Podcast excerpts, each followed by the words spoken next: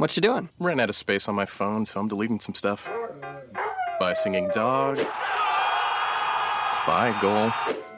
I pronounce you. By wedding ceremony. Stop. At Metro PCS, you get two free phones with twice as much memory. Really? Don't say bye to your memories. Switch to Metro PCS and get two free LG K20 Plus phones with 32 gigs when you switch two lines. Metro PCS. Wireless. Figured out. Coverage not available in some areas. Sales tax not included in phone price. Excludes numbers on the T-Mobile network. See store for details and terms and conditions.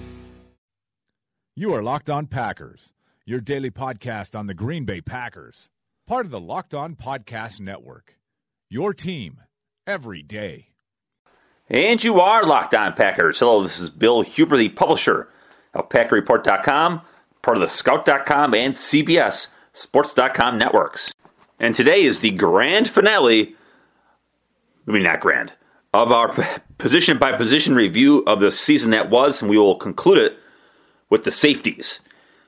And we're also going to talk about a story by my good friend over at ESPN.com, Rob Demovsky. His story from yesterday about the possibility of Adrian Peterson joining the Packers. But first, I would like to remind you to check out the rest of the great Locked On podcast network, which includes Locked On NFL Draft, Locked On NFL, and Locked On Fantasy. And if you haven't done so, you can should, really should subscribe to this podcast via iTunes and the Android app. I'm here every Monday through Friday talking Packers with you. And of course, please head on over to my website, PackerReport.com. Today is the big debut of my annual Scouting Combine Research Series. I got stats for the first. It's the quarterbacks today, so there's 15 quarterbacks. I broke that into two stories. Um, it's not just stats and accolades, but a lot of really interesting off the field angles. So it's not just getting to know the players. You know, are they good? Are they bad? Are they great? It's just flat out getting to know the players. It's a lot of really interesting stuff, and I encourage you to go check that out today over at Packer Report. All right, safeties.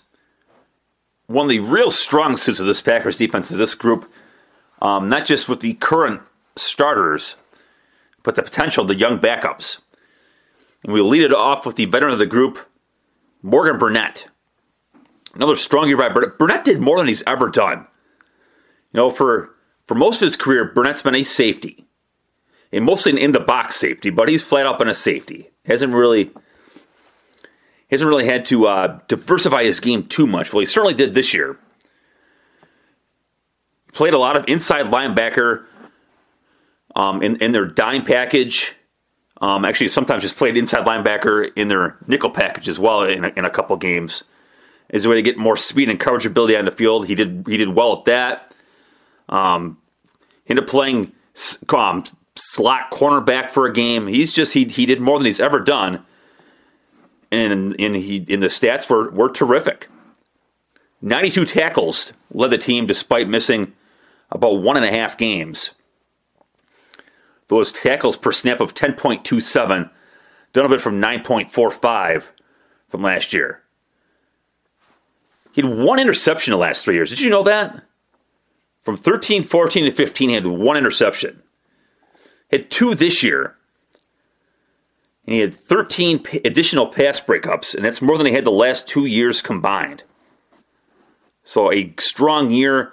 And according to Pro Football Focus, he did allow a 68.6% completion rate, which is the worst among the safeties.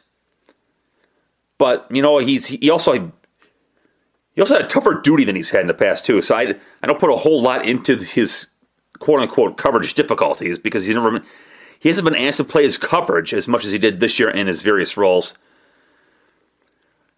Burnett's going to be entering his last year under contract. That's uh, interesting to see how they handle him. 2017, it's and it's the same with Clinton Dix as well. When you look at the young guys they have behind them, it'll be interesting to see, you know, projecting ahead to a year, what does Green Bay do with Morgan Burnett? This was his seventh year, so not that, not that he's getting old, but you know he's he's a veteran guy for sure. But I guess we're getting ahead of ourselves. That's maybe a conversation for next year. But a strong year by Burnett by doing more than he's ever done. Clinton Dix, by far his best year as well, his third season. Five interceptions. He had only picked off three in his first two seasons combined. And a lot of that is is just his increasing intelligence level. You know, he's it's it's the been there, done that sort of thing. He's got a really terrific chemistry with Burnett. And that allows him to just simply play faster. You know, he's got a complete grasp of the defense. He's gotten smarter with the opponent stuff, and he's putting him, he's giving him that extra half step, which, you know, as a safety, a half step often means the difference between giving up a play or, or making a play. So a strong year from, from Clinton Dix in that regard. Wasn't always right, um, but I think the Packers, to some extent, will take that because you want your guys to be playmakers, and you want their and you want your guys to trust what they see, and nobody's going to be perfect. So, according to Pro Football Focus, uh, Clinton Dix allowed a completion rate of 67.9%. Um, he allowed a reception for every 31.6 coverage snaps compared to 15.6 for Burnett. So basically, um, Clinton Dix um, was twice as good as Burnett in that category. Um, again, judging coverage is difficult, really difficult at safety um, because you don't know you don't know the plays, um, and it's wrapped up here. I believe Bob McGinn from the Journal Sentinel had Clinton Dix giving up five touchdown passes. Pro Football Focus had him with one. So I'm not I'm not sure what the truth is. I, I make no. Uh, well, I try, I try to make a point to make it perfectly clear that I am not going to guess coverage responsibilities. Um, when I'm watching the game, I, I simply don't know. I, I, I, don't know the play. I don't know how it's supposed to be executed. I don't know if, either, if anything was checked at the line of scrimmage. I'm not privy to any of that stuff. So, but nonetheless, Burnett or Clinton Dix with the five interception, and it's not just that too. A, he played every snap. Pretty impressive. And B, according to Pro Football Focus, according to Pro Football Focus, he missed two tackles all season long. Also forced the only fumble among a safety. So, a very good all year, all, geez Louise, a very good all around year for Clinton Dix. And his Pro Bowl and All Pro honors were very well deserved. The Packers drafted seven players last year. I would say defensive tackle Kenny Clark was the best of the bunch. Number two, I'd say was Kentrell Brice an undrafted safety. Brice really showed a lot of potential. The guy hits. The guy will knock your block off. And he does it without the without leaning at the crown of his head or lunging off his feet. The guy is just a powerhouse. Think back to that play at Atlanta where um, they threw the ball in the flat to the running back and running back's got 10, 15 yards of head of steam built up. And there's Brice waiting for him at the one yard line, all hunkered down at the one, and just stopped him in his tracks. Meaning that may have been the most amazing tackle I've ever seen. Um, and I don't mean that with any hyperbole. I mean, I've seen all the big hits, the decleaters, and, and Brice had one of those himself, too. We'll talk about that in a second, or remind you of that in a second. Although you probably don't need any reminding. Um, that's one of the most remarkable tackles I've ever seen. Brice is like 205 pounds. He's not like some, you know, he's not like 230 pounds of Kam Chancellor or heck, you, you know, even when Sean Richardson was here, he was like 225. He's not that. He's 205 pounds. And he stopped the guy with a full head of steam buildup, just stopped him cold. Remarkable. And of course, the other tackle I'm talking about was in the playoff game against Dallas Cole Beasley catches the ball over the middle, and Brice just levels him. I mean, it, it, the by the end of that tackle, um, Beasley's feet are parallel with his head. it was unbelievable. Again, a legal tackle, but man, what a hit! And there's something you know in, in this NFL where they've kind of um, made that stuff illegal and, and probably in, in, in for right reasons. As much as it pains me to see some of these illegal hit penalties in, in the games, oh, I, I just kind of cringe. Oh my god, that's an illegal hit. Well, I guess I understand it. I mean, it is. You know, there's no, no need to get guys hurt. Um, Not an issue with Brice, though. Brice just hits you as legal as can be. So, a lot of upside here. He had 15 tackles. That would be 17.2 snaps per tackle. Mostly just played in the dime package in, in a in a pass coverage role where Burnett would come in and move up to the line of scrimmage as a in a linebacker ish kind of role. Brice would come in and play safety.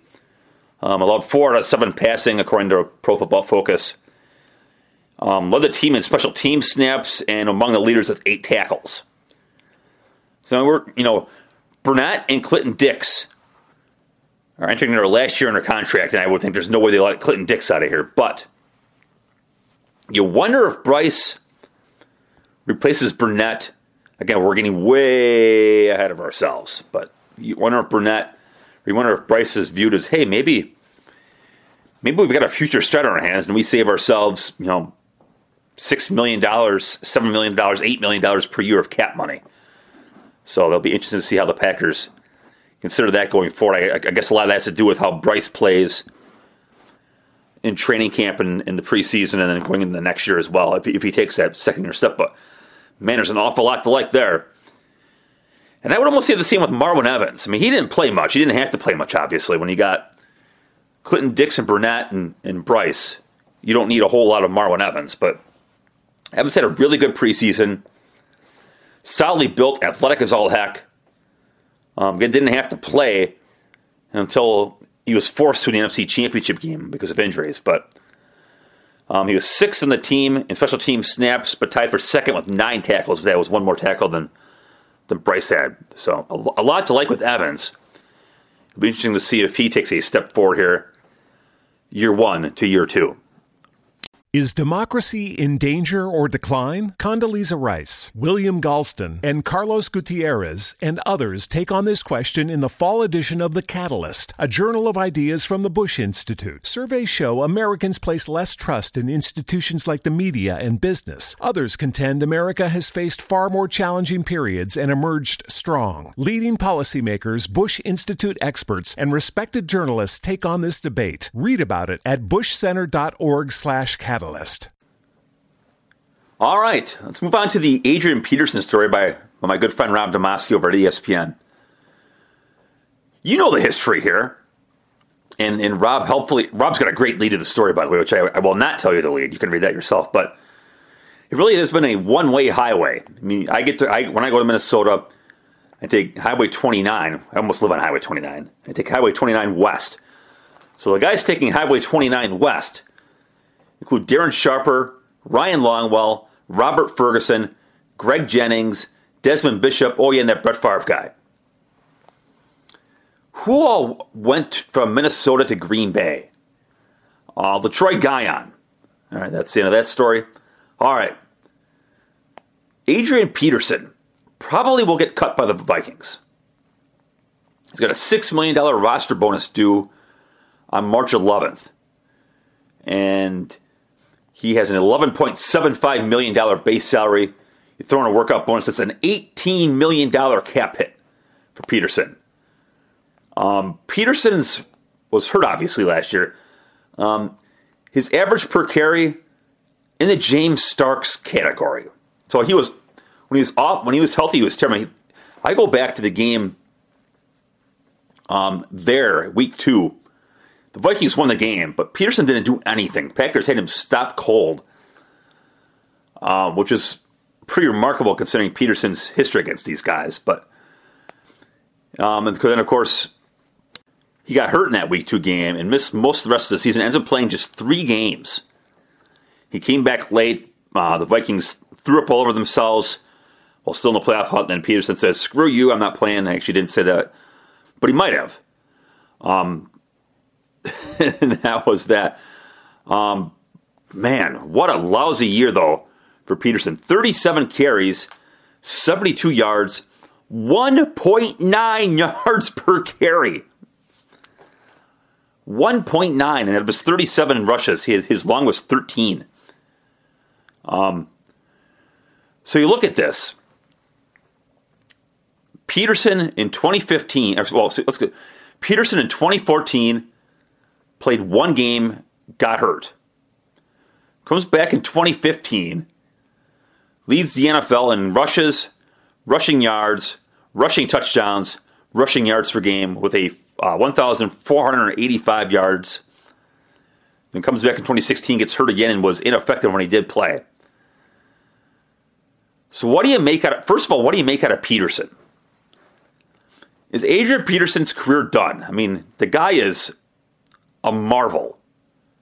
But nobody, nobody, I mean, like I've said a thousand times, and it's kind of be cliche in the sports world, but Father Time is undefeated. He wins every single time. Is, is Father Time beaten Adrian Peterson?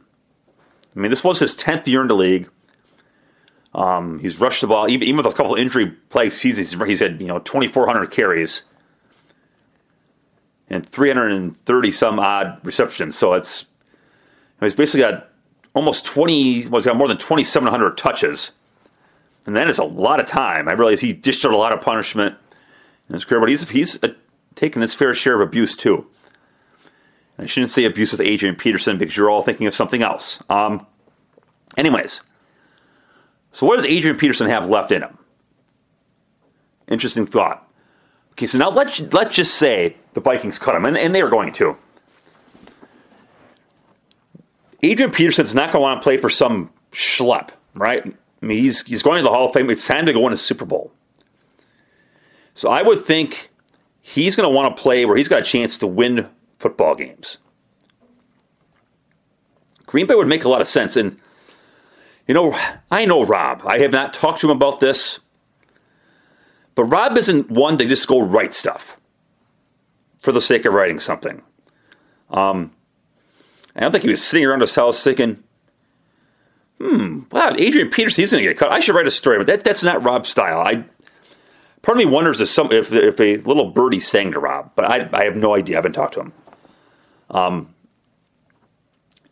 from Green Bay, so I would think, I would think Peterson would be open to playing here, right? I mean, a it's a way to stick it to your former team if, if you'd like to, and you know, obviously the Packers are going to be in the Super Bowl hunt next year, so why not? Why not Green Bay for Adrian Peterson? All right, from Green Bay's perspective. You're $43 million under the cap, which a, seems like a lot, but you know, you're like 12th or 13th in the league in, in, in available cap space. And actually, overthecap.com, which is a great resource for this kind of stuff, um, has the Packers at just about 41 million under the cap. And that, leaves them 12th in available cap space. So, in theory, the Packers have room for this. But should they make the move? Well, Ty, you've, you've got Ty Montgomery, and you've got Ty Montgomery, you've got nobody else. Christine Michael's a free agent, Eddie Lacy's a free agent. Um, the other guys are, you know, Don Jackson and John Crockett, guys who haven't necessarily done anything in your career to prove that they can be a guy a valuable guy. So, if you're Green Bay, do you bring back Eddie Lacy, who you know can play? yeah, his weight came back last year, but when he played, he played. He was really good. And if you get him for a one year contract, he's going to be some sort of hungry. Or do you take a swing at the swing of the bat with Adrian Peterson? As you know, if, if it's Montgomery and Lacy, maybe it's a one and one A kind of thing. And if you assign Peterson, maybe Peterson is one to Montgomery's two, well, whatever. Gives you a good. It's a that's a hell of a good tandem. However, assuming assuming, assuming, assuming Adrian Peterson is not done, and the Packers have to figure that out. They saw him.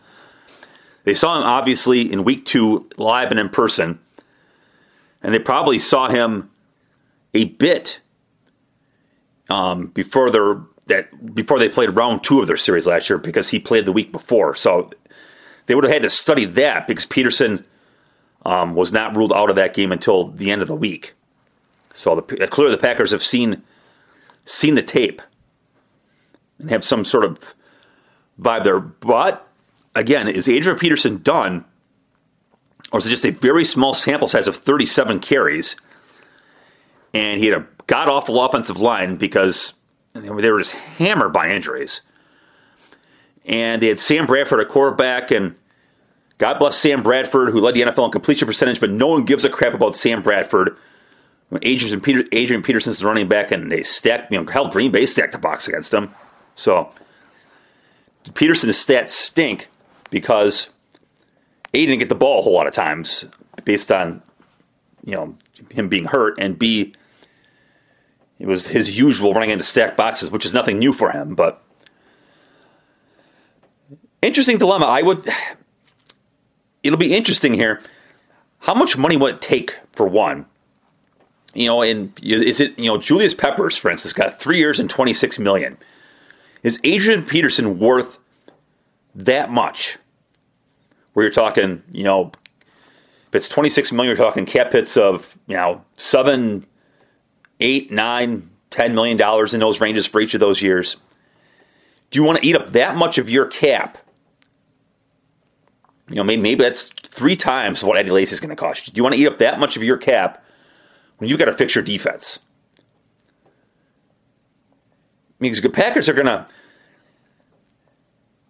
man, I, I, I, hate to even say this, but I was told that there's a fair chance the Eagles are going to get rid of Connor Barwin.